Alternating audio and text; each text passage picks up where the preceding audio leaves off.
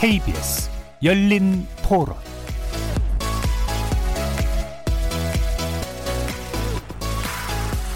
안녕하십니까. KBS 열린 토론 정준희입니다. 성추행에 관련된 거 부분에서는 응당 책임을 져야 된다라는 주의인데 없어지지 않는 이유는 딱 하나인 것 같아요. 아직까지 우리나라 사람들이 이런 그 남녀 평등이라든지 이라든지 이런 게 사회 문화 전반적으로 스며들기에는 기간이 짧지 않았나. 그 무소불위의 권력을 갖고 있으니 아무도 터치할 수 없는 영역에 있는 것 같고 뭐 권력이 보이면 썩는 것처럼 그 자리를 뭐 누가 견제를 했겠습니까? 좀 더 투명해질 필요가 있고 뭐 성인지 관련된 그런 것들에 대해서 좀 교육이 실저해야 될 것 같아요. 좀 안타깝죠. 아직까지 고위 공직자들이 하는 거에 대해서 권위주의적인 게 있어서 그런가 그런 거 좀 없었으면 하는 게 제일 크고요. 아니면 성 관련해서 이런 것들의 법이 좀 강화돼야 된다는 거 아닌가. 요즘 미투가 더 운동이 아무래도 하나씩 생겨나면서 다들 이제 드러나는 부분인데 그거를 보면서도 이런 일이 이제 생기는 거는 아무래도 문제가 있는 거다 보니까 경각심을 가지고 계셔야 될 것 같다고 생각을 해요. 기본적으로 공직자들은 이런 분들 도덕적으로 다른 사람들보다 더 엄격해야 된다고 생각을 하고 처벌이 어떻게 되냐 그러니까 무난하게 처벌이 되느냐 아니면은 정말 이 사람들이 징계를 받거나 이런 거에 따라서 앞으로도 이런 전반적으로 다른 사람들이 뭐 경각심을 가질 수 있겠거나라고 생각을 해요. 거리에서 만나본 시민들의 의견 어떻게 들으셨습니까? 오늘 국가인권위원회가 고 박원순 전 서울시장의 성추행 의혹 사건을 규명할 직권조사단을 출범시켜 본격적인 조사에 들어갔습니다. 조사 범위는 전 서울시장에 의한 성희롱 여부, 피해에 대한 서울시의 묵인 방조 여부, 그리고 조직 내 성폭력 예방 및 피해 구제 관련 제도 전반을 포함합니다. 개인적인 문제를 넘어서서 구조적인 문제를 점검해야 한다는 시각일 텐데요. 얼마 전에도 고용노동부의 고위 간부가 부하 직원 성희롱 의혹으로 직위 해제되는 등 공직사회에서의 성비위 사건이 이어지고 있기 때문에 이른바 위력이 작동하는 구조의 문제를 해결하지 않으면 언제든 비슷한 사건이 반복될 가능성이 높다고 보는 듯 합니다. 오늘 열린 토론에서는 공직사회에서 반복적으로 발생하는 성비위 사건의 원인과 배경 살펴보고요. 위기적 조직 구조 안에서 성폭력이 발생하지 않도록 견제하기 위한 장치는 어떻게 마련되어야 하는지 대안을 모색해 보겠습니다. KBS 열린 토론은 여러분이 주인공입니다. 문자로 참여하실 분은 9730 누르시고 의견 남겨주십시오. 단문은 50원, 장문은 100원의 정보 이용료가 붙습니다. KBS 모바일 콩, 트위터 계정 KBS 오픈, 그리고 유튜브를 통해서도 무료로 참여하실 수 있습니다. 날카로운 의견과 뜨거운 참여 기다리겠습니다. KBS 열린 토론 지금부터 출발합니다. 살아 있습니다. 토론이 살아 있습니다. 살아있는 토론, KBS 열린 토론. 토론은 라디오가 진짜입니다. 진짜 토론, KBS 열린 토론. 먼저 재난 관련 속보 전해드리고 시작하겠습니다. 어, 임진강 상류의 집중호우로 인해서 군남댐 하류에 하천이 넘칠 것으로 예상되오니 주민들께서는 지자체 대피 명령 발령할 때 지자체 안내에 따라 즉시 안전한 곳으로 대피해 주시기 바랍니다. 자, 오늘 논의를 위해서 어, 두 분 먼저 모셨는데요. 어, 서울시 성평등활동지원센터장이신 로리주의 센터장 나오셨습니다. 안녕하세요. 자, 그리고 인권연대 오창익 사무국장 나오셨습니다. 안녕하세요. 청취자 여러분들도 다양한 의견 부탁드리겠습니다. 자, 일단 뭐 지금 이제 국가인권위원회가 이제 직권조사하기로 결정한 부분에 대해서 먼저 이야기를 나눠볼까 하는데요. 어, 이번 결정의 배경에 대해서 좀 짚어봐야 될 것들이 좀 있는 것 같습니다. 어, 일단 오창희 국장님은 어떻게 요 사안을 보고 계시나요? 뭐 피해자 쪽의 요구를 소, 수용하는 측면이 하나 있죠. 예. 또 중요한 인권 문제 아닙니까? 중요한 인권 문제에 대해서 인권 최고 책임 기관 예. 국가인권위원회가 적극적으로 자기 역할을 한다는 측면이 있습니다. 이런 면에서 뭐 바람직하고요. 또 하나는 실무적 필요도 있는 것 같은데요. 이게 뭐, 뭐 구체적으로 어떤 일이 있었는지는 뭐 조사를 해봐야 알겠습니다만 하여튼 성추행이 있었다고 한다면 성추행 가해자로 지목된 전 서울시장이 돌아가신 상태이기 때문에 법률적으로는 공소권 없음 예. 상태가 되고요. 수사기관이 따라서 신체, 실체적 진실을 밝히는 건 불가능합니다. 음. 수사 대상이 아니에요. 물론 그 박원순 전 시장 관련해서 어, 간접적인 거, 이를테면 2차 가해를 가했느니, 예. 뭐 이런 것들은 이제 수사 대상이 될 수도 있습니다. 예. 또는 뭐 그 피해자의 고소장이 뭐 떠돌아 다닌다든지 예. 그건 뭐 주변 얘기고요. 직접적으로 성추행 여부는 수사 대상이 아니기 때문에 예. 국가인권위원회가 어, 맡아서 조사한다는 건 바람직한 일이라고 생각합니다. 재발 방지를 위한 대책을 마련하기 위해서도 어, 중요하고요. 맨 앞에 말씀드린 것처럼 또 피해자 요구가 있었기 때문에 또 예. 중요하다고 봅니다. 음, 일단 피해자 측의 요구를 받아 하는 거, 네. 그다음에 뭐 인권에 관련된 국가기관으로서 당연히 해야 네. 될수 있는 일이고, 동시에 이제 공소권 없음이라고 하는 상태이기 때문에 뭐 좀 더 실체적 진실을 밝히기 위해서는 실무적으로도 또 어쩔 수 없는 측면 네. 이런 게 이제 있었다고 얘기를 해주셨네요. 예, 로리주의 센터장님은 어떻게 보세요? 어, 뭐 국가인권위원회가 이 사안을 받아 안는 것이 가장 지금 말씀하신 것처럼 그냥 적법한 절차였다. 국가인권위원회의 존재 이유가 이런 데에서 음. 이제 발휘되어지는 것 같은데요. 문제는 이제 얼마나 실효성을 거둘 수 있는 역할을 할 것인가는 네. 이제 좀 관심 갖고 지켜봐야 되겠죠. 예. 지금 이제 그 서울시의 센터장으로 좀돼 있으셔서 아마 사, 뭐 이렇게 들으시는 분들은 약간 의아할 수도 있을 것 같거든요. 음. 네, 서울시에서 만든 예. 센터이기는 한데요. 예, 예. 서울시의 사무를 위탁받아서 그렇죠. 운영하고 있는 예. 민간에 위치해 있는 사람입니다. 예, 이 부분은 이제 구별을 잘 해주셔야 될 것 같아서 네. 들으시는 분이 서울시 내부 조직으로 이제 생각하실 텐데 그게 아니라 위탁된 거고 사실은 이제 외부적으로 뭔가 서울시에 해줄 수 있는 것들에 대해서 독립적으로 좀 해주시는 이제 그런 분야이기도 하죠. 네. 예. 어, 그래서 좀 지금 상황상으로 보면 어, 또 많은 분들이 또 궁금해 하실 부분이 이제 이- 예를 들면 이제 법률 대리인이 김재련 변호사가 처음에는 이제 제3자에 의해서 인권위에 이제 진정하는 것은 받아들이지 않겠다. 만약에 필요하다면 이제 직접 하겠다 이제 이런 얘기를 했었고 처음에는 좀 형사적으로 문제를 풀겠다 이제 이런 식의 얘기가 있었잖아요. 근데 이제 이제는 직접 진정으로 이제 바뀌었고 음 그래서 그 피해자 요구를 받아안는 그런 형식이 됐는데 이런 배경 같은 건 어떻게 좀 이해를 하게 될까요? 처음에는 뭐 고소를 했, 하려고 했죠. 예. 예, 고소를 했죠. 실행했고 그것이 이제 극단적 선택으로 이어졌다는 예. 거 아닙니까? 근데 그 방법이 막히니까 이제 돌아가야 되는데 돌아가는 방식이 여러 가지인데 에, 여성 단체들 지금 여성의 전화와 성폭력 상담소가 도와주고 있는 것으로 알려지고 있는데요. 네. 여성 단체들이나 또 변호사 개인이 진상을 규명하는 건 아마 어려울 것 같습니다. 저도 몇 번의 그 민주노총 성폭력 사건의 경우에 제가 피해자 대리인도 해본 적이 있고 몇 번의 사건들을 좀 밝히는 역할을 했는데 정말 어렵거든요. 예. 자원이 부족하고 해서요. 또 진술을 얻어내기도 어렵고. 근데 국가인권위원회는 강제 수사를 할 수 있는 수사권은 없지만 예. 조사 권한은 갖고 있습니다. 그리고 국가인권위원회가 2001년에 출범했는데 거의 20년 됐죠. 노하우도 쌓여 있고 또 전문성도 쌓여 있고요. 그 조사를 담당하는 직원들은 조사하는 게 직업입니다. 그러니까 예. 밥 먹고 조사만 하는 분들도 꽤 많기 때문에 상당한 정도 의 역할을 할 수 있을 거라고 보고 서울시가 조사하는 것도 사건 초기에는 좀 예. 얘기가 됐습니다만 그건 피해자가 거부했고 전 당연한 태도라고 봅니다. 왜냐하면 서, 서울시는 하나의 기관이기 때문에 이해를 같이 하는 분들도 있고 예. 또 동료나 동료의 동료와 비슷한 분들 이런 분들을 조사해야 되는 어려움이 있기 때문에 국가인권위원회가 조사하게 된 건 이런저런 측면에서 다행스러운 것 같아요. 예. 로리주의 센터장님은 지금 이제 이 피해자 측 대리인 측에서 또는 여성단체 측에서 일단은 서울시 주도의 진상조사를 거부한 거 방금 이제 오구 사무국장님은 뭐 당연한 수순일 수밖에 없었다라고 보시고 그래서 인권위의 조사를 결국은 진정하게 된건 음, 남은 길이 이제 결국 가장 타당한 길은 이거다라고 판단을 했다라고 보시는지요? 뭐 기자회견에서도 그렇게 네. 밝히셨고 그리고 이제 최종적으로는 직권 조사를 요청했죠. 네. 이제 진정으로 해서 받아들이는 것이 아니라 음.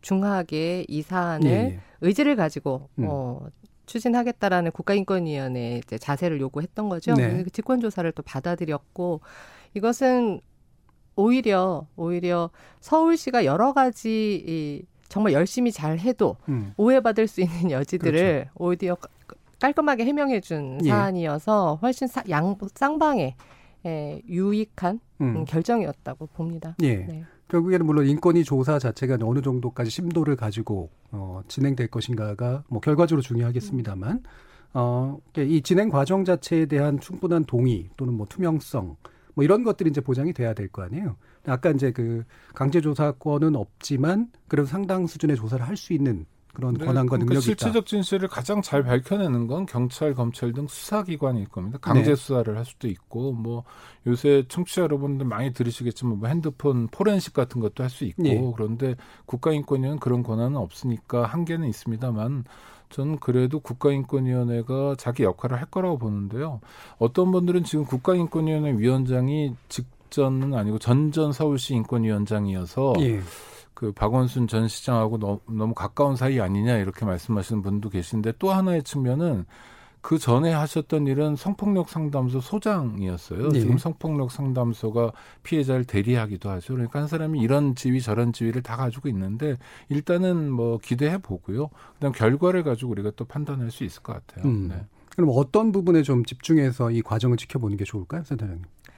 글쎄요, 우리 국민들이 그 과정을 지켜볼 수 있는 내용은 아마 네. 수시 공개가 되진 않을 거예요. 음. 그러니까 나중에 이제 조사 결과를 발표할 때 우리가 네. 보게 되겠죠.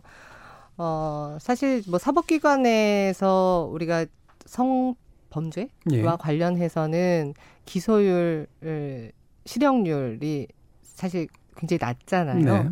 어, 그런 것에 대비해서 오히려 이 사안에 대한 맥락적 이해가 훨씬 더 높은 음. 어, 아까 그 국가인권위원장의 그 이력도 지금 설명을 해주셨는데 예. 실제로 전문가들이 많이 들어가 있고요. 지난 음. 20년간의 노하우라는 건 무시할 수 없는 내용일 거라고 생각해서 결과를 좀 발표가 어떻게 나오는지 음. 좀 기다려보자. 예. 예. 뭐 무엇을 중심으로 놓고 어떻게 나오는지를 보자가 아니라 결과가 어떻게 나오는지를 좀 보자 하는 게 저는 오히려 지금 입장이고요. 이 사안을 사건에 대해서 모든 국민들이 너무 관심 갖고 예. 지켜보기보다는 지금 이 사안으로 인해서 우리가 주의 깊게 생각해야 될 건 뭐고 고민해야 될 점들은 뭔가를 음. 오히려 더 많이 얘기할 수 있었으면 좋겠다는 생각입니다. 예.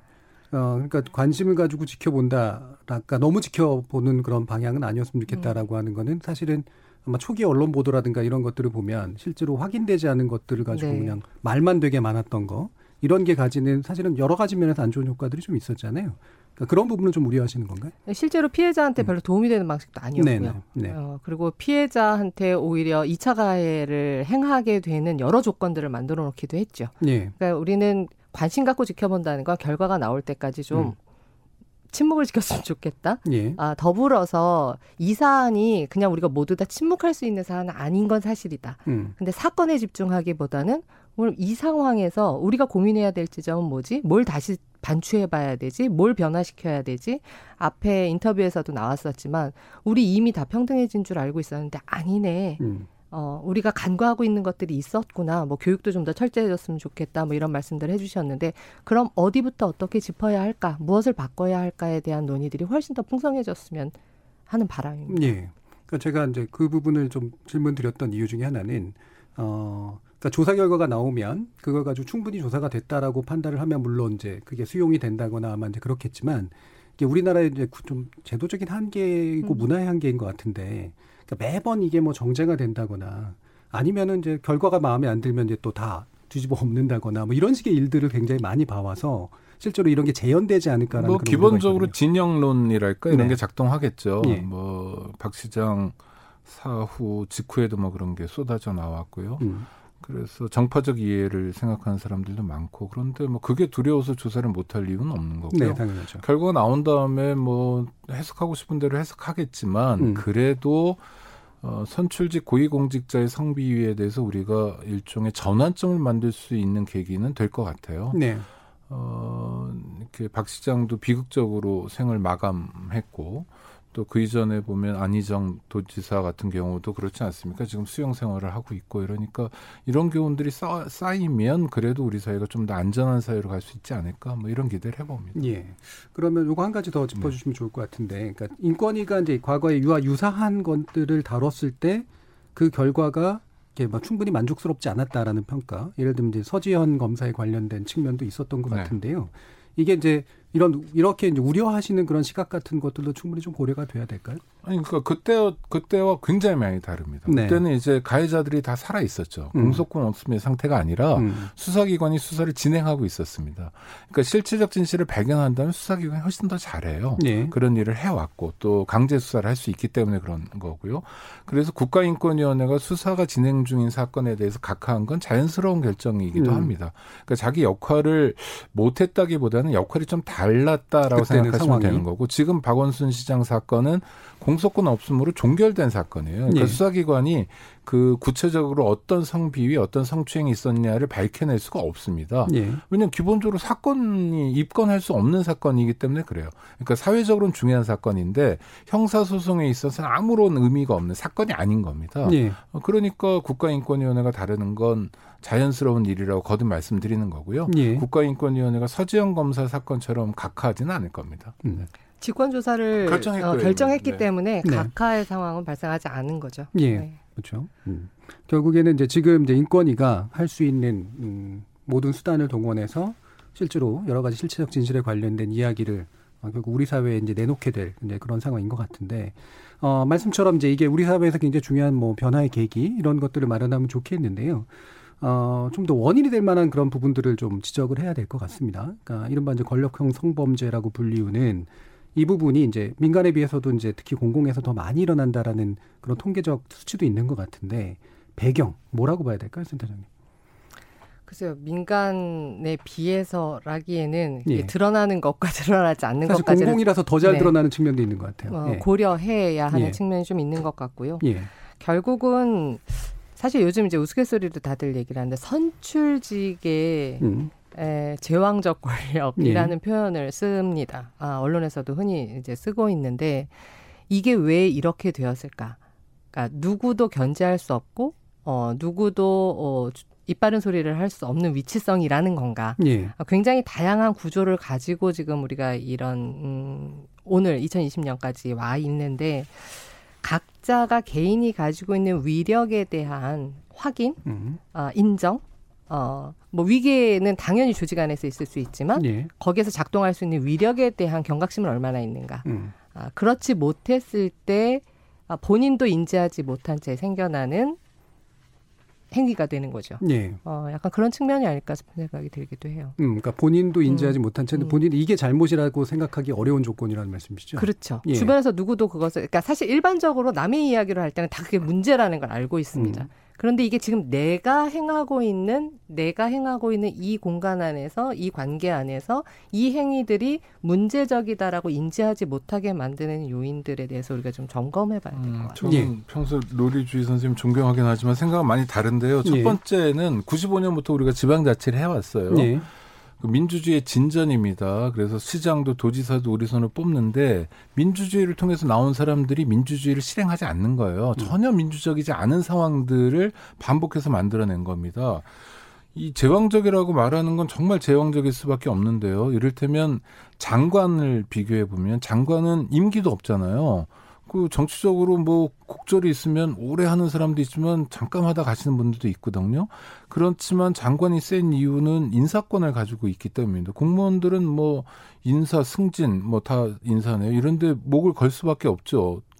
어, 멀쩡하게 일하는 사람을 정말 오지나 험지로 보낼 수도 있는 거고요. 오지나 험지에 있는 사람 요직에 기용할 수도 있는 겁니다. 거의 공직사회에서는 생사여탈권 같은 걸 갖고 있는데 그 생사여탈권을 감시하는 기구나 기재는 전혀 작동하지 않았다는 거예요. 네. 이를테면 서울시만 하더라도 옴부즈만 있습니다. 근데 유감스럽지만 옴부즈만은 시민단체 같이 하던 사람을 데려가서 위원장을 시켜놨어요.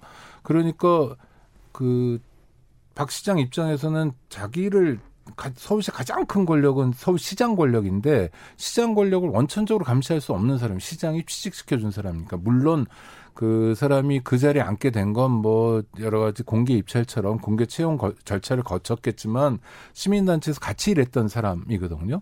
또 서울시 인권위원회도 마, 마찬가지 방식입니다. 그러니까 지인들이나 가까운 사람들이 임명되는 거예요. 그러니까 서울시장이 아니라 서울시장의 명을 받아서 서울시장이 아닌 사람을 감시하거나 불만 처리를 해주는 시스템만 만들었던 거죠. 또 하나는 시장 정도 하는 분들은 어떤 분들이냐면 그냥 장관하고도 달라서 박 시장은 물론 좀 예외입니다만 국회의원도 되게 여러 번 하거나 또는 장관도 이미 해봤거나 오거돈 부산시장이 그랬죠. 또 사회적으로 굉장히 성공한 사람들인 경우가 많습니다. 그러니까 자기 성취에 대한 인정 욕구가 굉장히 강한 사람들이에요. 그런데 반면에 민주주의가 진전됨에 따라서 또는 인권이나 뭐 성인지 감성이라고 흔히 이야기하는 것에 대해서 만나보거나 접해보거나 또는 배워볼 기회는 전혀 없었던 거예요. 그러니까 저는 정말 바란다면 이를테면 민주당이 공천한 고위공직자들이었잖아요. 이런 사람들을 그냥 뭐 당선 가능성만 보고 공천하는 게 아니라 이를테면 공천하기 전에 기본적인 교육을 좀 받게 한다거나 예. 실제로 로리주의 선생님도 그렇지만 뭐 성인지 감수성 교육을 만약 서울시 공무원들한테 한다면 높은 분들은 바쁘다고 다 안 오잖아요. 시장도 안 오고 물론 언론 카메라가 있으면 자, 그 문제는 좀 뒤에서 좀 다르게 될 네. 테니까요. 예, 예. 아니 저는 거기에 조금 반론을 제기하고 네, 네. 싶은데요. 어떤 측면에서는 그 감시기구가 제대로 작동하는가에 대한 건 우리가 다시 한번 살펴봐야 되긴 하는데 예. 지금 좀 전에 말씀하셨던 것 중에 친한 사람을 어 임명했다. 음. 어 사실 시민사회에서 감시와 어, 견제의 역할을 해왔던 게 사실이고 네. 그 영역에서의 전문가를 채용한다라고 했을 때 시민사회 출신은 그러면 그 전문가 채용할 수 없는 게 아니요, 되는 시민사회 거죠. 같은 단체에서 일했던 사람이기 때문에 제가 만약 시장이라면 공교롭기 때문에 더 피했, 피했을 거죠. 그러니까 시민사회도 여러 음. 단체가 있잖아요. 네. 다른 단체분을 모셔서 시민사회 인사여야 잘할 수 있는 특장을 살려주면 되는 음. 거지 같은 단체일 때는 실패할 가능성이 굉장히 높아요.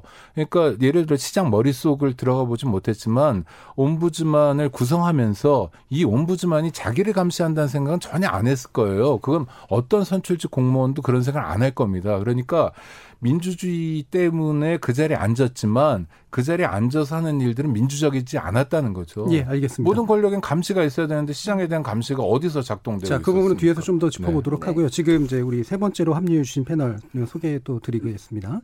어, 성폭력 피해구제 전문 변호사이신데요. 이은우 변호사님 함께 하셨습니다. 예, 안녕하세요. 이은희 변호사입니다. 예, 이제 오시면서 이제 어, 제가 발언을 바로 드리면 안 될 것 같아가지고 잠깐, 네. 예, 좀 지체를 했는데요. 어, 아까 이제 나온 얘기 중에 결국 이제 위력의 문제를 좀 정리를 네. 해야 될 필요가 좀 있어서, 어, 사실 위력이란 말을 많이 쓰긴 하지만, 네. 이게 법적 용어로 또 판단이 되고, 그다음에 기타의 이제 그 우리 사회적으로 또 쓰이는 말로도 네. 또 이해가 되면서 네. 이게 명확하게 좀 할 필요가 좀 있는 것 같거든요. 변호사님 좀 설명 좀 해주시죠. 법률적으로는 이제 음. 개인의 자유 의사를 억압할 수 있는 어떤 유무형의 힘을 이야기하는데 네. 그냥 쉽게는 협박이나 폭행부터 시작해서 정치, 음. 사회, 경제적 권력 같은 것들이 포함되는 거죠. 네. 이렇게 얘기하면 좀 어려운데 사실 그냥 아주 쉽습니다. 우리가 이제 회사를 다니면 부장님이 있고 뭐 과장님이 있고 뭐 직원이 있어요. 그러면 부서원 입장에서 부장님은 나의 업무를 평가하고 나에게 업무를 주고 뭐 나의 어떤 인사 배치에 대한 권한이 있는 사람은 저에게 업무적 어떤 위력이 있는 사람인 거죠. 네. 예를 들어 제가 아르바이트생이에요. 그러면 저를 고용할 권리가 있는 뭐 이제 점주라든가 어떤 그런 분들 채용과 관련된 역량을 주는 음. 사람들도 음. 또 이제 이분들도 업무상 위력이 있는 겁니다. 근데 이제 이게 어쨌든 생활 안에서 우리는 왜 말을 못해라고 하지만 막상 이제 일상에서 들어가서 그 뭐 학생의 입장, 뭐 어떤 직원의 입장, 뭐 상대적으로 그 을의 위치에 있는 입장에서는 아예 거기를 깽판 치고 나오겠다라는 생각을 하기 전까지는 예. 내가 조금 불편하지만 얼만큼까지를 인내해야 이게 사회성의 문제일까? 라는 걸 고민하게 되는데 이 자체가 사실은 업무상 위력이 작동하고 있는 겁니다. 예. 그래서 그 위력이라는 말이 우리가 뭐 일상 용어로도 충분히 이해는 가능한데, 네. 그죠? 근데 이게 법적으로 들어가면 네. 결국 의사에 반하게 특히나 네. 성적 자기 결정권에 반하게 실제 행사됐는가라는 문제를 이제 따져야 되는 상황이 네. 벌어지잖아요. 그래서 굉장히 좀 까다로운 측면들이 분명히 있을 것 같거든요. 아까 이제 두 분 이야기를 음. 이제 말씀하실 때 말미에 들어와서 좀 들었는데 예. 이런 부분들이 작동하는 것 같습니다. 예를 들어서 우리가 이제 누군가가 좋지 않아요. 근데 교육을 할 때 우리가 주변인 교육 피해자가 될 수 있는 사람들의 교육 혹은 가해자가 될 수 있는 사람들의 교육을 좀 나눠서 진행을 할 필요가 있습니다. 음. 그러니까 막 속된 말로 개떼같이 모아놓고 교육을 한단 말이죠 사람들을. 예, 속된 말이네요. 예, 속된 말이네. 예. 근데 그게 왜 이제 제가 이렇게 표현했냐면 예. 라디오를 예. 들으시면서 아마 이 지금 막히는 저도 굉장히 막히는 길을 뚫고 왔는데 그 이제 차 안에서 들으실 확률이 되게 높으실 것 같아서 음. 확 들어오시라고 얘기를 해봤어요. 이른바 집체 교육인데. 맞습니다. 예. 제가 서울시 사실 그 박원순 시장님이 참여하셨던 그 교육 성형 예방 교육 제가 했었습니다. 음. 그리고 그 제가 서울시 의원들 교육도 해봤는데 사실 오히려 박원순 시장 같은 경우는 그때 교육을 끝까지 참석을 했어요. 예. 그런데 전반적인 지자체 음. 교육이나 어떤 의회 교육을 가보면 굉장히 사실 그 자리 이탈률도 높고요. 네. 사실 끝까지 듣지 않습니다. 뿐만 아니라 이 교육의 어떤 내용도 듣는 사람에 따라 되게 달라질 수 있는데 네. 우리가 이제 지자체 장의 어떤 역량이나 어떤 인성을 검증하는 부분도 있지만 그 사람들이 뽑혔을 때 이 사람들 혹은 이 사람을 측근해서 보, 위하는 사람들에 대한 교육은 조금 더 정밀하게 이루어질 필요가 음. 있습니다. 음. 예. 근데 지금 그게 전혀 되지 않죠. 예. 또 이제 예를 들면은 아까 이제 오창희 의원님 얘기하신 것처럼 그 사실상 뭔가 말하고 뭐 하기가 되게 어려운 어떤 상황에서 지금 내부에서 지자체장이 임명한 어떤 구조 안에서는 한계가 있습니다. 예. 여성가족부가 이럴 때 좀 뭔가 했으면 좋겠습니다. 그러니까 예를 들어 지자체 그러니까 여성가족부에서 예를 들어 파견을 하는 식의 어떤 그 직책이 좀 있을 수도 있는 거고요. 모니터링을 꾸준히 받는 방법도 있는데 네. 항상 문제가 불거지고 미투 운동이 확산될 때는 뭔가를 할 것처럼 나섰다가 이제 용두사미처럼 흐지부지가 되죠. 네. 이제 그런 것들은 굉장히 큰 문제인 것 같습니다. 알겠습니다. 지금 두 가지 이제 뭐 인사에 관련된 문제와 그다음에 교육에 관련된 문제를 또 같이 얘기를 해 주셨는데 사실 교육 문제는 좀 뒤에서 얘기하려고 했었는데 아마 마침 말이 나왔으니까 센터장님 교육 같은 거 많이 하시잖아요. 그러니까 현실적인 네. 어려움들 분명히 있으시죠. 어, 있죠. 예. 네, 대부분 모든 기관에 가서 교육을 하면 특히 이제 멀리에서 혹은 이제 유명한 강사들이 왔을 때 의례적으로 기관장들이 나와서 인사를 합니다. 아, 그리고 나서 그 내용을 정말 충실히 성실히 듣는 경우들은 예.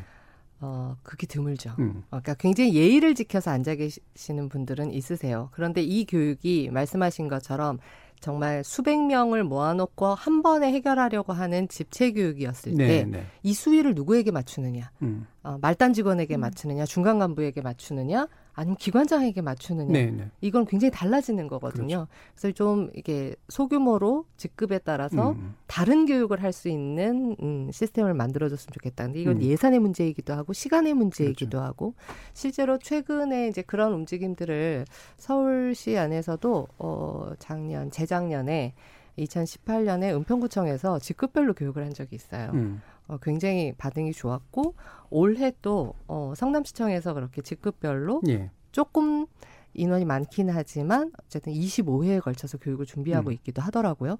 이제 이런 경우들이 좀 모범 사례일 수 있을 것 같은데 이런 시도들이 또 조금 더 나아가서는 위치에 맞는 사실 어 그동안 언론 보도에 나온 거 보면 이 성범죄와 관련해서 각자의 위치성이 굉장히 다르다. 네네. 예를 들면 목격자일 때 혹은 행위 당사자로서 피해자일 때, 가해자일 때, 혹은 주변인일 때, 예. 그냥 공동체 구성원으로 있을 때, 혹은 음. 상담자일 때, 혹은 이 문제를 해결해야 되는 뭔가 기관장이거나 음. 아니면 어, 주책임자일 때, 뭐 그런 위치성에 대한 교육들을 한 8년간 제가 해온 것 같아요. 네네. 그런데 그것이 내 문제로 안 들렸다라는 음. 게 지금 좀 문제인 것 같고요. 음. 내 문제로 들리게 하려면 정말 어떻게 해야 될까? 좀 다시 좀. 고민해봐야 그렇죠. 될지 뭔가 이렇게 되게 형식적이고 그냥 한 번에 해결하려고 하는 집체 교육이 가지고 있는 근본적인 한계 뭐 두 분다 이제 음. 지적을 해주셨는데 개인적으로 예. 개별적으로도 사이버 교육 같은 거 하는데요. 그건 뭐 내가 클릭 안 하고 남이 클릭해줘도 되는 거고 그래서 정말 무의미한 저희 교강사 교육도 그렇습니다. 네, 예. 무의미한 형식적인 교육을 네. 했다고.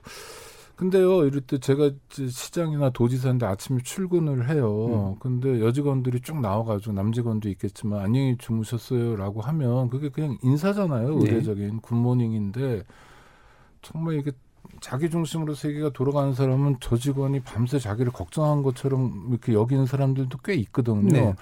그리고 아니 그런 분들이 선출직 공무원을 되게 많이 해요. 그러니까 자, 자의식 굉장히 강한 분들 그리고 성공 사례가 많은 분들. 네. 그러니까 성공해야 그 다음 단계로 나갈 수 있고 성공해야 그 다음 단계로 나갈 수 있고 그러던 굉장히 성공해서 대선 주자급으로 광역단체장까지 하는 거거든요.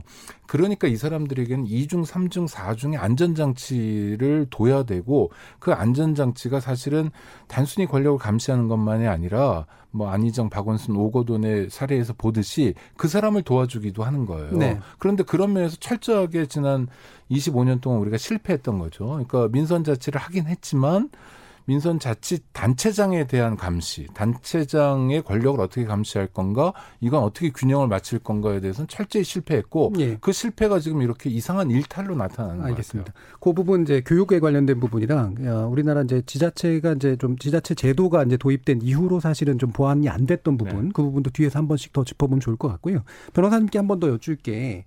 어, 이 위력의 문제가 지금 이제 법원의 판결들이 사실 이제 판결도 그렇게 자주 안 나왔고 그 다음에 되게 좀 드물 드물었을 뿐만이 아니라 이제 사실은 이제 피해자의 관점에서 보면 약하다라고 느낄 수 있는 음. 판결들이 있다가 조금씩 바뀌는 분위기긴 한 것 같은데 어떤 상황입니까? 그 이제 강제 추행이 있고 예를 들어 업무상 위력에 의한 강제추행이 네. 있습니다. 이게 음. 어떻게 다르냐면 업무상 위력을 이제 그러니까 업무상 위력을 아예 전제하지 않을 때는 폭행이 있거나 협박이 있거나 기습적으로 이루어져서 이제 이게 방어되지 않은 상황에서 뭔가 신체에 뭐 어딘가를 만져서 성적 취심을 이제 네. 유발하는 상황 같은 게 있어야 된다라는 음. 건데 업무상 위력에 의한 강제추행 이렇게 되면 이 사람이 어 원치 않지만 내가 저항하지 못하고 이 상황을 뻔히 보지만 이것을 이제 벗어나려는 노력이나 이후에 항의를 못하였다라는 그런 종류의 상황들을 음. 좀 이제 이해하는 차원에서 범죄 성립을 인정하게 되는 거죠. 네. 쉽게 얘기하면 그래서 이제 보통 업무상 위력 관계, 그러니까 이제 고용에 대한 권한이 있다거나 평가에 대한 권한 같은 게 있는 사람이 음. 그렇지 않은 이제 그 상대방을 향해서 만약에 추행을 했는데 이 피해자가 만약에 이것에 저항하기 어려운 이제 이런 입장이 있다라고 이해된다면 업무상 위력에 의한 추행, 업무상 위력에 의한 가늠 뭐 이제 이런 업무상 위력이라는 것을 붙여서 이 음. 법조를 적용하게 됩니다. 문제는 뭐냐면 우리나라는 아직까지 이제 그 업무상 위력이라는 것을 존재하는 것처럼 막 얘기하고 인정되는 것처럼 얘기하지만 네. 실질적으로 일반 그 성인 여성들 이제 좀 여성이라고 좀 지칭해서 그렇긴 하지만 네.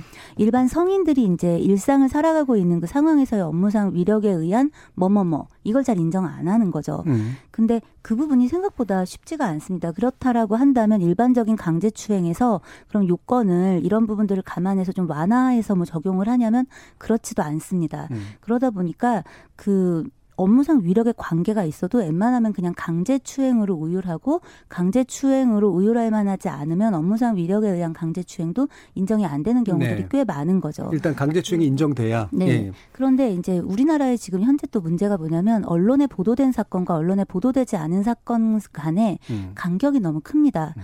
일단 기본적으로 경찰부터 시작해서 뭐 검찰도 마찬가지겠지만 일단 수사기관에서 유명한 사건과 무명한 사건을 그 대하는 태도가 너무 달라요. 예. 대하는 태도가 다르면 판단의 결과도 다릅니다. 왜냐하면 수사의 결과물이 다르기 때문이기도 하고요. 음. 판단의 가치관도 다릅니다. 이 문제가 이제 사회에 어떤 문제를 야기하냐면 음. 제가 이제 사무실에서 거의 매일 누군가 어떤 피해자를 만나는 일이 많은데요. 대부분의 분들이 유명해서 잘된 사건들을 보고 오시는 거예요.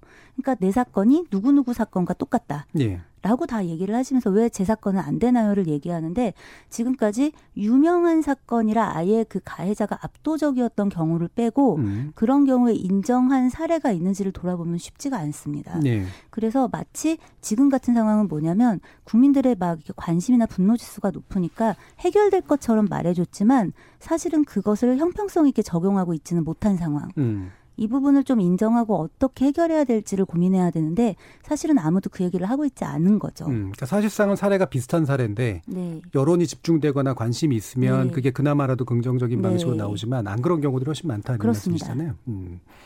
그러면 사실 이제 그런 게 이제 또 말하자면 수사기관이나 이제 뭐 어떤 재판기관들의 이제 성인지 감수성에 관련된 측면도 있을 테고요.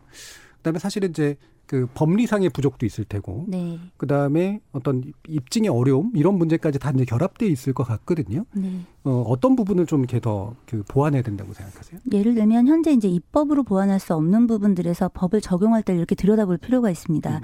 예를 들어 이제 강간죄는 폭행 협박을 요건으로 하는데 네. 이제 최근까지는 그 폭행의 최여비설을 이제 차용합니다. 음. 그러니까 저항할 수 없는 정도라는 것들을 대부분 얘기하는 거죠. 네. 그런데 그렇게 하라고 법에 써 있지는 않습니다. 음. 엄밀히 음. 얘기하면 그냥 과거에 그렇게 해왔던 거예요. 음. 그러니까 이거는 적용하는 쪽에서 좀 선회해서 음. 좀 이제 이 부분을 좀 열어주면 되는 건데 이 피해자의 입장에서 저항하기 어려운 정도와 음. 가해자의 입장에서 이 정도면 사력을 다해 저항해낸다라고 느끼는 것 차, 사이에는 갭이 되게 그러니까 차이가 되게 예. 큰데 예. 수사기관이나 사법기관이나 사회가 주로 가해자의 목소리에 귀를 기울여 왔고 그들이 얘기하는 저항하기 어려운 정도에 대해서 기준점이 맞춰져 있다는 거죠. 음. 근데 이런 것들은 사실은 어떻게 보면 사법부가 좀 과감하게 결단하면 되는 변화가 될 수 있는 부분이기도 한데 예. 실은 아무도 먼저 고양이의 목에 방울을 달긴 싫어하죠. 음. 그러니까 이렇게 지지부지한 겁니다. 강제추행도 마찬가지입니다. 그러니까 예를 들어 폭행 협박 기습성 셋 중 하나가 있는 상황에서 예를 들어 그 뭐 성적 치심을 유발하는 상황을 뭐 이제 가해자가 피해자에게 만들었다라고 했을 때 그 폭행과 그 협박과 기습성의 수준을 예. 어떻게 평가할 거냐를 그 완화해서 피해자의 눈높이에서 좀 보아준다면 예. 지금보다는 좀 나은 상황이 될 수 있지 않겠나. 음, 또 하나 예, 심각한 싶습니다. 건 경찰, 검찰, 법원이 네. 굉장히 남성 중심 구조예요. 그런 부분도 있죠. 예.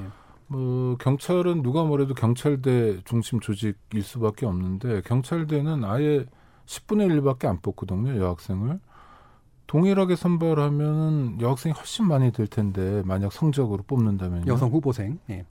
그렇죠. 경찰대 반드시 학생은 아닌 경우도 있으니까. 아니 경찰대. 네. 아 경찰대. 네, 경찰대의 네. 경우에. 그다음에 일반 순경 채용 시험도 여성 티오를 따로 줍니다. 음. 그래서 여성은 따로 뽑아요. 어 그러니까 시작부터 불리한 거죠. 어, 검, 검사는 그렇지는 않고 검사는 수적으로는 조금 더 많은데 여전히 남성들의 조직이고 법원도 마찬가지입니다. 그러니까 이제 자기식으로 사고하는 게 굉장히 많아요. 남성 경찰과 남성 검사, 남성 판사가 정말 한거 어, 불능 상태, 뭐 도저히 어떻게 할지 못하는 상태도 아닌데 이걸 어떻게 인정하냐, 뭐, 뭐 이런 이런 이런 태도들이 되게 마, 많은 네. 거죠. 그런 게 지금의 상황을 가져온 것 같고요. 근데 유명한 사건도요. 안희정 전 지사 사건도 1심에서는 안희정 전 지사가 이겼잖아요. 네. 그다음 항소심에서 뒤집은 거 아닙니까? 그러니까 유명한 사건도 만만하지 않은 것 같아요. 네. 위력에 의한 성폭력 뭐 이런 네. 문제는. 그렇죠? 근데 이 부분 음. 이견이 있는 게 네. 기소의 장벽을 넘어야 재판에 가잖아요. 네. 그러니까 안희정 전 도지사 사건 같은 경우가 그 이전까지 이런 사건 기소된 일, 이력이 없습니다. 음. 사실은 그 이후도 거의 마찬가지고요. 예. 그래서 사실은 이제 1심에선 이런 사건도 무죄 나오 그러니까 유지 그러니까 무죄가 나오지 않았냐라고 이야기하지만 음. 실은 애초에 법원이 만나본 적도 없는 거예요. 음. 히스토리가 아예 아직 법원에 사실상 처음 접한 사건이라는 예? 맞습니다. 예. 예, 지금 사법적 처리가 될 만한 사건들에 대해서만 지금 예, 두 분이 예. 말씀해 주셨는데 음. 사실 이 우리가 지금 유의해서 봐야 할 건이 음. 위력과 관련한 문제가 사법적으로 인정받아지지 못하는 어려움에 대한 것들도 그렇죠. 있지만 네. 지금 시점에서는 우리가 이제 뭐 법률 개정도 음. 이게 정말 어 No means no가 아니라 음. Yes means yes라는 음 의미를 담아낼 수 있는 음, 개정들이 필요하기도 하고 이 위력이라는 게 인정받지 못하는 음. 어, 이게 조금씩 누군가의 어느 어느 판사냐에 따라서 이게 판단이 달라지는 상당히 주관적이니까 이, 예. 이 조건에 대해서는 좀더 많은 이게 뭐 교육으로 해결이 될 수 있을지 아니면 어떤 문화의 변화로 해결이 될 수 있을지 뭐 다 같이 가야 되겠죠. 그런데 강간 추행 말고 직장 내 성희롱과 관련한 문제는 더 어려운 거예요. 네. 이게 맥락적으로 어 왜 어떤 사람은 노우라고 명확하게 할 수 있어야만 해. 음. 제발 요번에도 교육을 좀 그렇게 시켜주세요. 노우라고 명확하게 할 수 있도록 시켜주세요. 저희가 90년대부터 네. 어린 성폭력 예방 교육 하러 다닐 때 안 돼요 싫어요를 외치라고 가르쳤었어요. 음. 근데 시간이 지나서는 이 어린 아이들이 자기보다 힘센 사람에게 안 돼요 싫어요를 외치다가는 목숨을 잃을 수도 그렇죠. 있다. 그 얘기 하시더라고요. 어, 네. 라는 걸 이제 깨달으면서 그 교육을 지금은 하지 않아요. 네. 그런데 지금 또다시 성인이라면 할 수 있어야 되는 거 아니에요? 음. 어, 라는 이야기들을 하시는데 이 위력이라는 건 진짜 경계가 모호해요. 음. 아, 이게 긴감인가? 아니, 그러니까요. 이게 아니, 당신이 아닌가? 민감해서 그런 거 아니냐. 뭐, 뭘 아무것도 아닌 거, 나 그런 뜻이 아니었는데, 라고. 그것도 윗사람이라는 어쩜 사람들. 똑같이 얘기하세요? 아, 저요? 갑자기 아, 확, 확 날라 그러네요. 아, 죄송합니다. 어, 그러니까 예. 민한 사람으로 취급받아지는 그렇죠. 거. 네. 네. 이게 불편함이고 진짜 아, 하지 말아야 될 어떤 언행이 아니라 당신이 유난해서 음. 어, 라고 취급되어지는 것들이 사실 더 말할 수 없게 만들고 또 하나는 사회가 직무를 그렇게 주었을 때 이 사람의 위치성, 이게 여성의 노동권과 관련된 문제예요. 네. 네. 이 사람에게 직무를 그렇게 어떤 돌봄의 역할을 주었을 때 이것이 정당한 직무인가 아닌가를 판단하는 데 되게 어렵고요. 네. 이게 공과 사를 구분하는 데도 굉장히 모호한 경계 속에서 업무를 수행해야 되는 경우들이 있어요. 근데 이런 경우에 설마 대부분 믿거나 신뢰하는 관계에서 이런 일들이 벌어질 때 설마 아 아닌가? 아 긴가? 뭐 이, 이런 음. 굉장히 오랜 시간들을 흘러 보낼 수밖에 없고 그리고 다른 사람으로부터 그건 명확하게 성희롱이야. 라고 듣게 되는 경우들도 흔히 있어요. 예. 그게 이제 아이들만 그루밍이 되는 게 아니라 사실 성인들도 네. 어떤 음, 관계 속에서 그루밍 되어지는 측면이 있다라고 저는 생각하는데요. 이 부분 살짝 부연하고 음. 싶어요. 네. 왜냐하면 이 부분에 어떤 게 존재하냐면 위력이 클수록 위력의 음. 차이가 이제 이 피해자와 가해자 사이의 위력의 네. 차이가 클수록 소통의 혼선이 크다라는 걸 사건을 접해 보면 굉장히 명확하게 네. 알 수가 있습니다.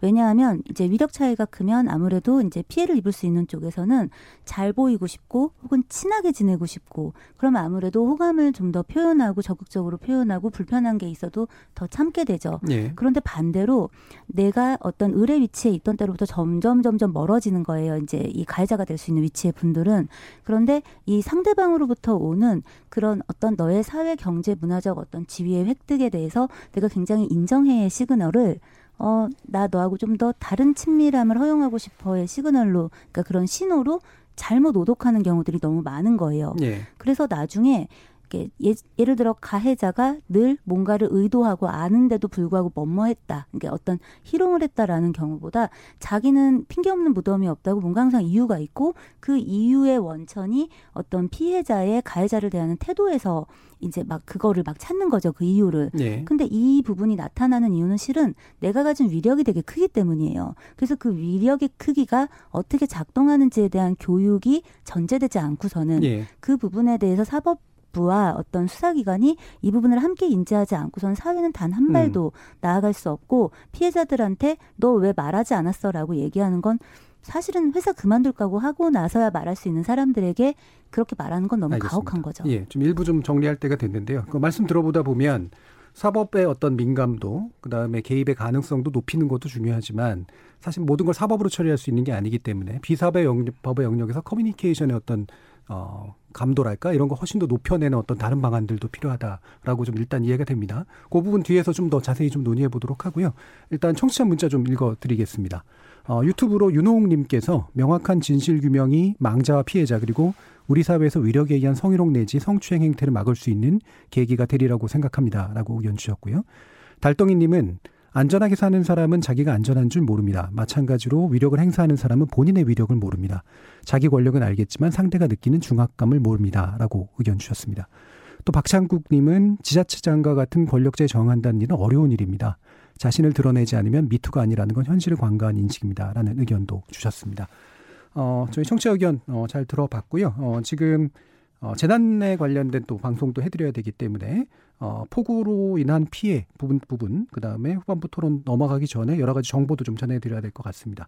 라디오 재난정보센터 연결해 볼 텐데요. 어, 라디오 재난정보센터 정의진 씨 불러보겠습니다. 토론이 세상을 바꿀 수는 없습니다. 하지만 토론 없이 바꿀 수 있는 세상은 어디에도 없습니다.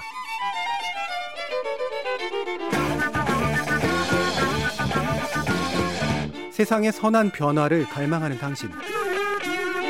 정답이 아니라 질문의 힘을 믿는 당신. 우리 KBS 열린 토론에서 만납시다.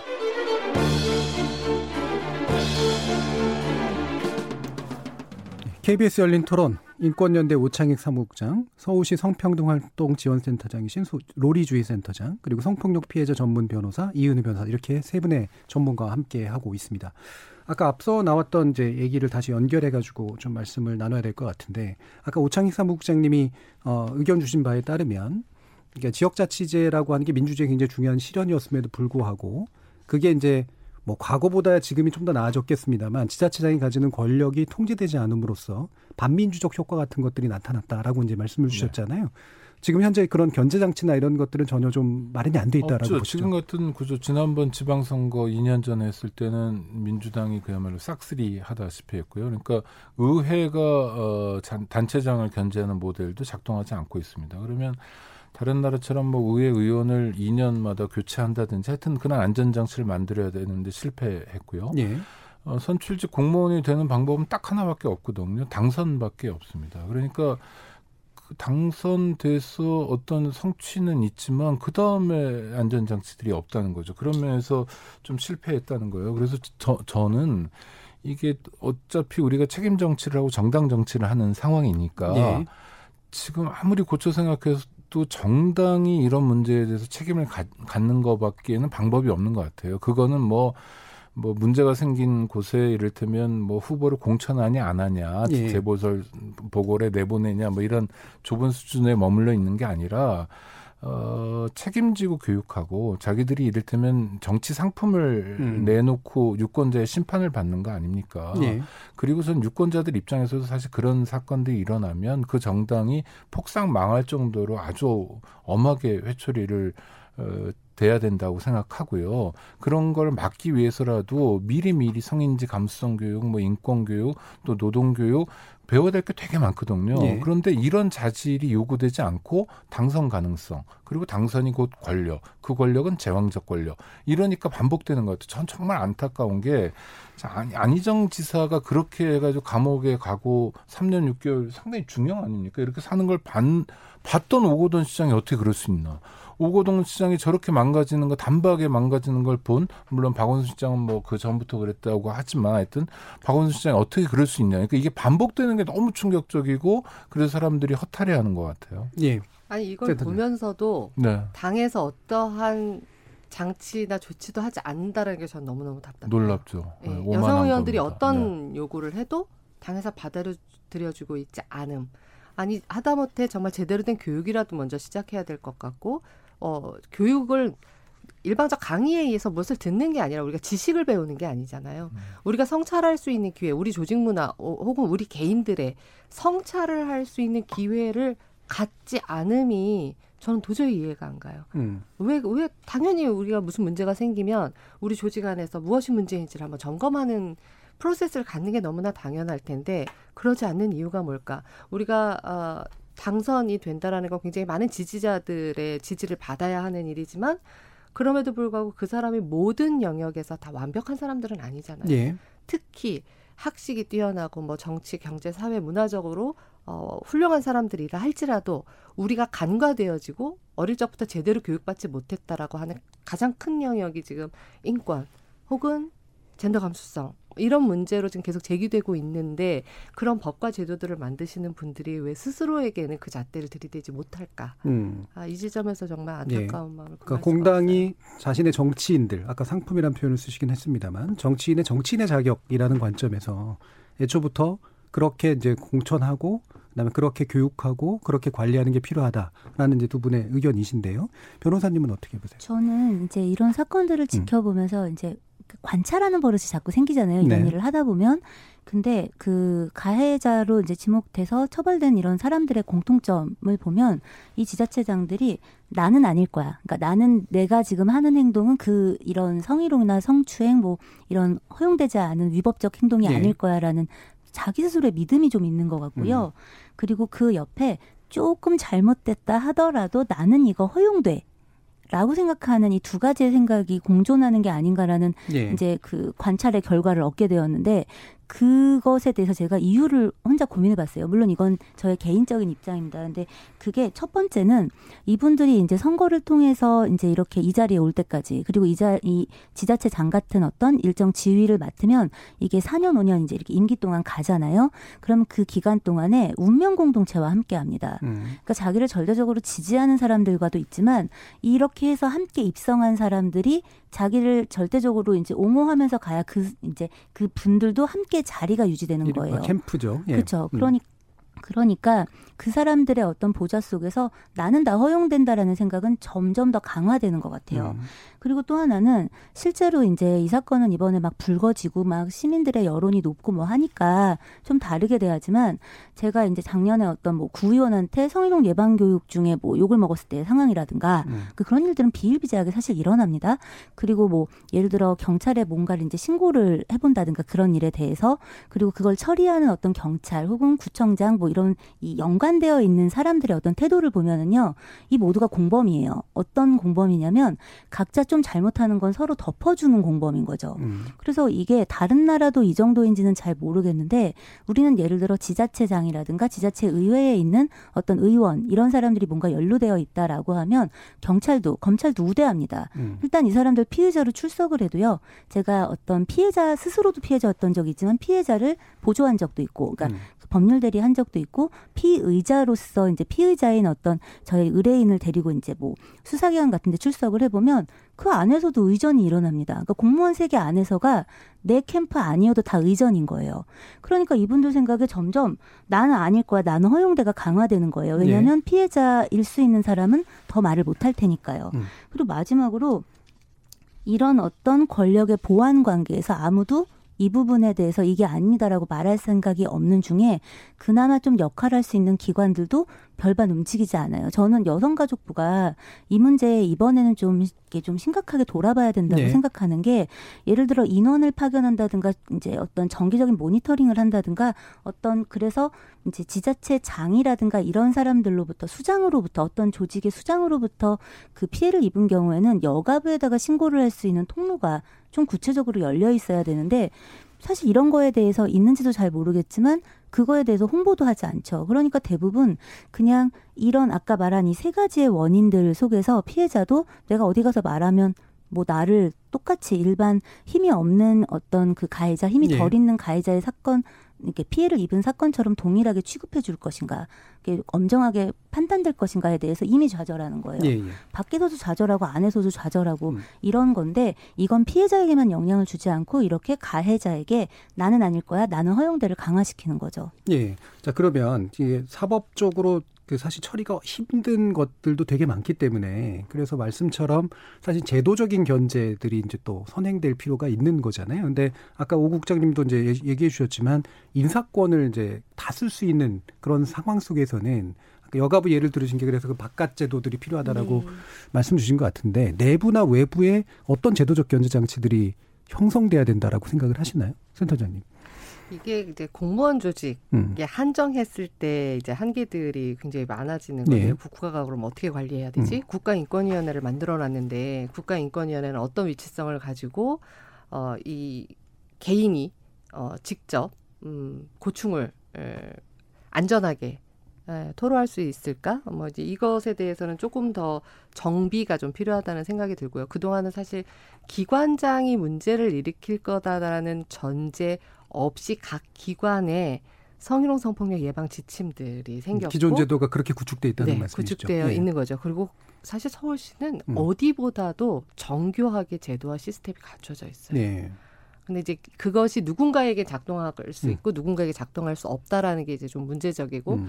그리고 그 내부에서 아 이게 그 기관장의 권력이 아니라 할지라도 내부에서 그 공범이라고 표현하셨는데 의전이라든지 보좌라든지 음. 이런 문화 아, 속에서 그 행위가 온전히 나의 불편감으로 혹은 성비위로 공무원의 이제 징계 관련 용어로는 성비위죠. 예. 성비위로 인정받을 수 있을 것인가. 정말 형사상 처리를 받는 강간 추행이 아니고서야 예. 아 인정받을 수 있을까 없을까 이 고민을 하게 되느라고 사실 시간을 끄는 경우들도 많은데 음. 이런 의전이라든지 보좌라든지의 내용이 진짜 제대로 그 어렵게 그 자리에 간 분들이 성과를 낼 수 있도록 재구조화되는 보좌의 개념도 좀 달라지고 예. 어, 내용도 좀 달라지는 그런 점검이 지금 좀 필요하지 않을까 예. 그러니까 저는 예. 민주주의 일반 원리를 지방 정부에서 어떻게 구현하는가가 예. 숙제인 거예요. 그러니까 서로 이질적인 존재가 독립적으로 활동하면 됩니다. 그런데 지금 모든 걸 다 갖는 거거든요. 그러니까 옴부즈만도 국민권익위원회가 음. 있잖아요. 예. 국민권익위원회가 어차피 전체 옴부즈만을 하는 총체적인 기구거든요. 그러니까 서울시에 대한 옴부즈만을 서울시는 구청을 옴부즈만하고 음. 감시하거나 민원 처리해주고 서울시에 대한 건 뭐 국민권익위에서 하면 이질적인 존재이기 예. 때문에 그래도 불만이나 고충을 처리할 가능성이 높아지는 거죠. 음. 이 변호사님 말씀하신 여성가족부의 역할도 아마 그런 차원인 것 같아요. 서울시 안에서 젠더 측면에서의 불만이나 고충을 처리해 줄 것을 많이 만들어 놨는데도 이거는 시장님이나 시의회 의원이나 뭐 이런 분들한테는 작동하지 않는 거니까 예, 예. 굉장히 이질적인 중앙 정부가 그런 역할을 해야 되고요. 그러니까 저는 이중 삼중의 안전 장치를 외부에 독립적으로 만들어 놓으면 지금보다 훨씬 안전해질 수 있다는 거죠. 예. 그런 면에서 우리가 실패했다 예. 인정하자는 겁니다. 이게 예를 들면 유사한 제도가 방송국 안에는 시청자위원회라고 법적으로 있는데 네. 그게 사실 이제 결과적으로 사장이 그러니까 그 위원들을 임명하게 되는 그런 구조를 가졌을 때 시청자위원회가 감시 기능을 제대로 할 수 있느냐 뭐 이런 문제 제기를 그렇죠. 하거든요. 네. 그러니까 비슷한 말씀이신 그러니까 거죠. 서울시에 있는 모든 위원회의 위원 위촉권은 위촉권은 시장에게 있거든요. 네. 그 시장이 보기에 부담스럽지 않은 사람들이 위촉될 가능성이 굉장히 높은 건데 음. 그래서는 안 된다는 거죠. 그러면 음. 구청을 통제하는 역할을 할 수 있지만 시를 통제하는 건 못하니 음. 이 변호사님 말씀처럼 중앙정부의 역할을 증대시켜야 되고 이런 면에서 책임감을 좀 느낄 필요가 있다는 겁니다. 예. 변호사님. 저는 아까 얘기를 다 해서 괜찮습니까? 예. 네. 사실 임명권자의 문제가 아니라 네. 이 절차는 사실 문제가 없어요. 음. 추천을 받아 어, 공식적인 그 선정 위원들을 예. 외부에서 선정하고 단순히 거기 위원회에서 선정되어진 결과를 어, 기관장이 임명한다의 절차를 가지고 있는데 네, 그건 이것이, 형식이 그런 거죠. 어, 네. 이것이 형식이 제대로 작동하게 네. 만들어야 하는 게 이제 과제인 거죠. 네. 그런 측면이 하나 있고 또 하나는 우리가 지금 그 조직 문화와 관련해서 단지 이 시스템의 문제뿐만 아니라 이 시스템이 제대로 작동하게 하려면 조직 문화를 어떻게 바꿀 거고 그 일명 제왕적 권력을 갖게 되는 선출직 의원이라든지 자치단체장이라든지 이런 분들은 누구도 어떤 이야기도 할 수 없고 어, 그분들이 가지고 있는 언행은 어, 사적으로 만났을 땐 굉장히 예의를 갖추시는데 공적으로는 굉장히 무례한 음. 행태를 우리 너무 많이 보잖아요 음. 언론에서 음.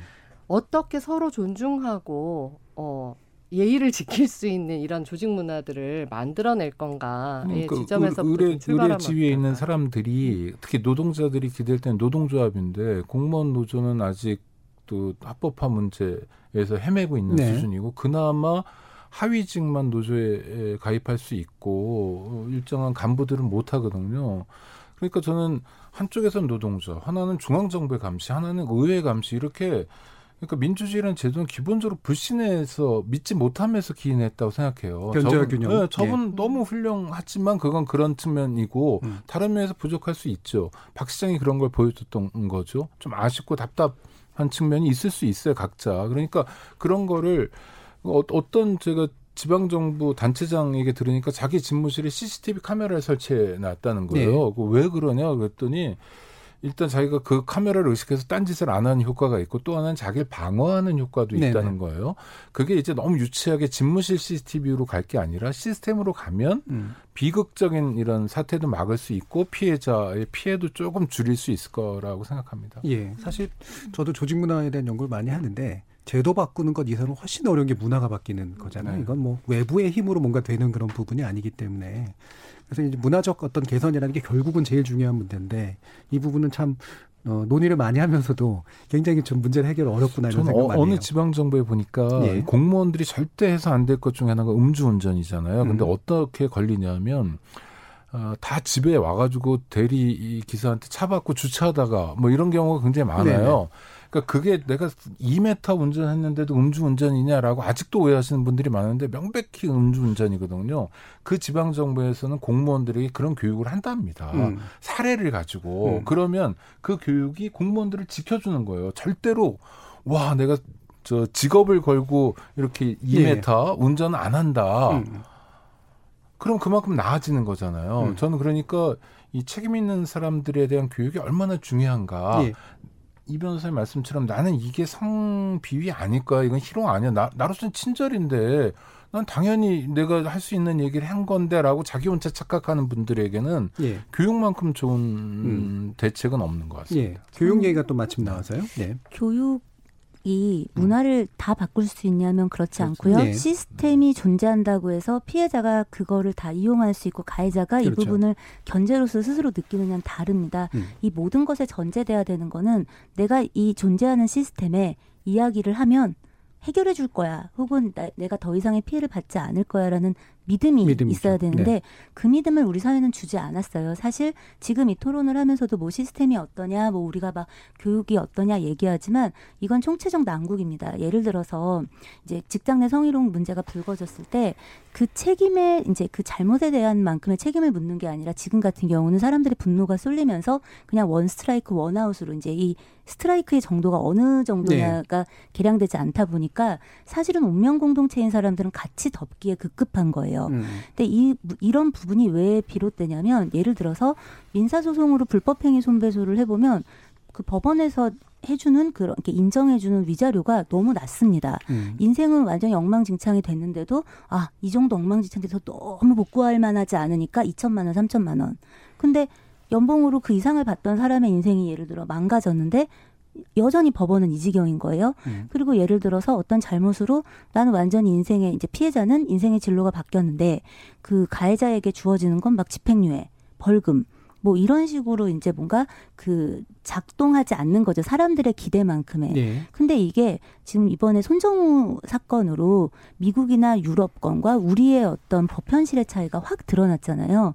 근데 이런 문제들이 다 어디로 이어지냐면 뭔가 좀 서로 개선하고 아 미안하다라고 사과하고 좀 이제 어느 정도 적정한 책임을 지고 네. 어떤 개전의 정을 보여줄 수 있는 이 제도를 운, 운용하게 만들지 못하고 그냥 다, 다 분노해서 막 쓰나미처럼 휩쓸고 가게 되는 어떤 상황들을 만들고 그러니까 피해자는 이 얘기를 했을 때 잘 될까라는 걱정과 함께 이 상황이 이제 다른 이게 결국 2차 가해로 이어지는 거거든요 주변에 네. 그러니까 이런 것까지를 걱정해야 되는 거죠 그러니까 음. 불신 때문에 말 못하는 것도 있지만 추가적으로 이어질 피해를 감당하지 못해서 말을 못하는 것도 있고 사회가 더 이상 이거에 대해서 이, 이 가해자를 처벌해 주더라도 나의 피해를 보전해 주지 못할 거야라는 네. 어떤 다른 믿음 이런 것들이 총체적으로 운용이 그 작동하는 겁니다. 그렇기 때문에 저는 우리 사회가 이번 기회에 좀 솔직해져야 된다고 생각합니다. 그러니까 예. 계속해서 엠번방 사건, 뭐 안희정 전 도지사 사건, 박원순 시장 이번에 어떤 문제들 속에서 문제가 불거질 때마다 어떤 건들을 마치 해결된 것처럼 각자 부처가 난 아무 잘못이 없어 혹은 나는 이렇게 노력하고 있어 막 이러면서 아우성이다가 갑자기 조용해지고 결국은 뭔가 변화하거나 피해자를 위해 발전된 게 없이 끝나고 있는 것 같은 제자리 걸음을 지금 계속 하고 있거든요. 예. 그래서 작동되고 있지 않아 지금 총체적으로 문제가 있어 나 이거 잘못한 것 같아라는 걸 좀 꺼내놓을 수 있는 솔직한 시간이 도래해야 문화는 그때부터 한 걸음 음. 반 걸음 가는 거다라고 생각합니다. 예. 사실 뭐 말씀 듣다 보면 그런 부분도 있는 것 같아요. 시스템에 대한 신뢰가 생기는 건 피해가 피해 당한 피해 받은 만큼의 어떤 보상이나 보완들이 이루어져야 되고 그다음에 사실 책임을 지는 방식도 이렇게 명확해져야 되는 거잖아요. 맞습니다. 예. 근데 그 책임을 대부분 이제 보면 비난이나 아니면 매장으로 그냥 또 끝내버리는 그런 식의 네. 일들도 많기 때문에 결국 합리적인 책임, 합리적인 피해 보상 이 부분은 어떻게 만들어갈 거냐 예, 이 문제하고 연결이 좀 되는 것 같습니다. 자 이제 어, 어느덧 정리할 시간이 거의 다 됐는데요. 어, 뭐 교육 문제 좀 더 얘기하고 싶었습니다만, 네, 뭐그 센터장께서 좀 더 말씀해 주셔도 좋고요. 어, 결국은 이렇게 우리가 이제 민주사회를 만들어내는 이런 제도 안에서 사실 아직도 여전히 민주적이지 못한 이 문제들을 어떻게 좀 해결해야 될 것인가라는 데서 가장 중요하다고 생각하시는 부분들 한 1분 정도씩 좀 말씀을 부탁드리겠습니다. 먼저 어, 센터장님께 여쭐까요? 네, 지금 교육 얘기 우리가 굉장히 많이 네. 하고 있는데 아, 아까 음주운전 사례처럼 실제로 사례를 들어서 교육하면 이해도가 높아지는가? 사례를 들어서 교육하는 걸 수년 동안 해왔고요. 음. 문제는 그것이 나의 문제하고 별개의 문제라고 인식하는 데 문제가 있기 때문에 아, 행위 당사자로서 지목됐을 때 어떤 태도를 가져야 하는가, 어떻게 대응해야 하는가에 대한 지침을 우리가 공유하는 것도 좀 필요할 것 같고요. 음. 무조건 이건 그 공동체에서 아웃이야가 아니라 음.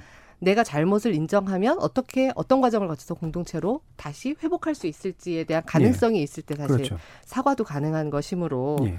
그래서 공동체 구성원으로서의 역할, 주변인으로서의 역할, 그 사람이 계속 헛갈려 하면서 그 행위를 하지 않을 수 있도록 주변인의 역할을 해주는 것, 음. 공동체 구성원들이 피해가 생겼을 때 피해자를 어떻게 지지하고 문제 해결할 수 있도록 도울 것인가에 대한 신뢰를 주는 것, 이런 것들이 같이 이게 조직 문화라고도 할 수 있는데요. 예. 교육 안에서도 이런 역할들에 대한 공유가 음. 더 어, 심도 깊게 이루어지는 것이 지금 필요한 시점이 예. 아닐까 싶은 생각이 듭니다. 예. 옥찬 국장님.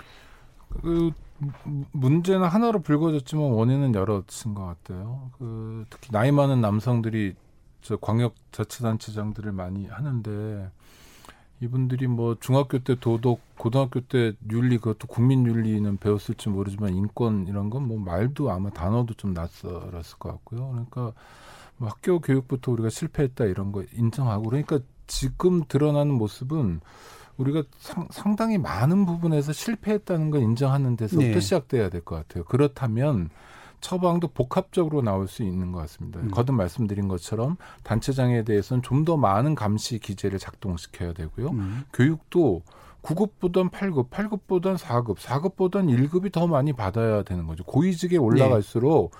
국민으로서 가져야 될 대한민국이 저 지향해야 될 헌법 가치, 보편 가치, 인권 가치, 네. 민주주의 가치에 대해서 투철해야 되거든요. 음. 다만 선거에서 당선됐다는 것만으로 고위직이 되는 건 예. 아주 낮은 수준의 민주주의라는 걸 인정하면 음. 그 다음부터 해법을 찾을 수 있을 거라고 봅니다. 예, 이은우 변호사님. 저는 우리가 누군가에게는 그리고 살아가면서 내내 항상 상대적으로 누군가에게는 값 이라는 거를 알, 인지해야 된다라고 음. 생각합니다. 근데 대부분 우리가 을로서의 태도는 계속 교육을 받아요. 그러니까 조심하고 뭐 어떻게 의존하고 예의를 차리고 이걸 교육받는데 내가 갑의 갑의 위치에 있을 때 상대에게 어떤 배려를 해야 되는지를 교육하지도 않고 교육받지도 않죠. 저도 음. 올해 47인데 여태까지 그 사회를 살아오면서 한 번도 내가 갑이 됐을 때 밑에 사람의 마음은 어떠한지 어떤 시그널을 통해서 우리가 그걸 캐치하고 좀 음. 보완해 줄 수 있는지를 교육 받아 본 적이 없거든요. 그래서 저는 이렇게 얘기하고 싶습니다. 하루하루 나이 먹어가고 한 해 한 해 나이 먹어가고 어떤 자리에서 우리가 기능하고 있을 때 주제 파악하자. 어떤 주제 파악이냐면 내가 오늘 덜 불편하고 누군가 때문에 고민하지 않는다면 사실 상대적으로 갑이 되어 있는 거예요. 네네. 그래서 내가 갑이라는 어떤 갑이라는 음. 것에 대한 성찰 그 주제 파악이 돼야 성찰이 되는 거니까 그럴 때 비로소 시작이다라고 얘기하고 예, 싶습니다. 예, 핵심은 성찰을 의미를 네, 해주신 거죠.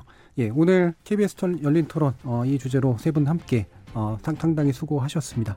어, 이은우 변호사님 그리고 오창희 사무국장님, 로리주의 센터장님 세 분 모두께 감사드립니다. 감사합니다. 고맙습니다. 감사합니다. 청취자들께도 감사하다는 말씀을 전합니다. 생방 놓치신 분들을 위해 나중에 팟캐스트 준비되어 있습니다. 저는 내일 저녁 7시 20분에 다시 찾아뵙겠습니다. 지금까지 KBS 열린 토론 정준이었습니다.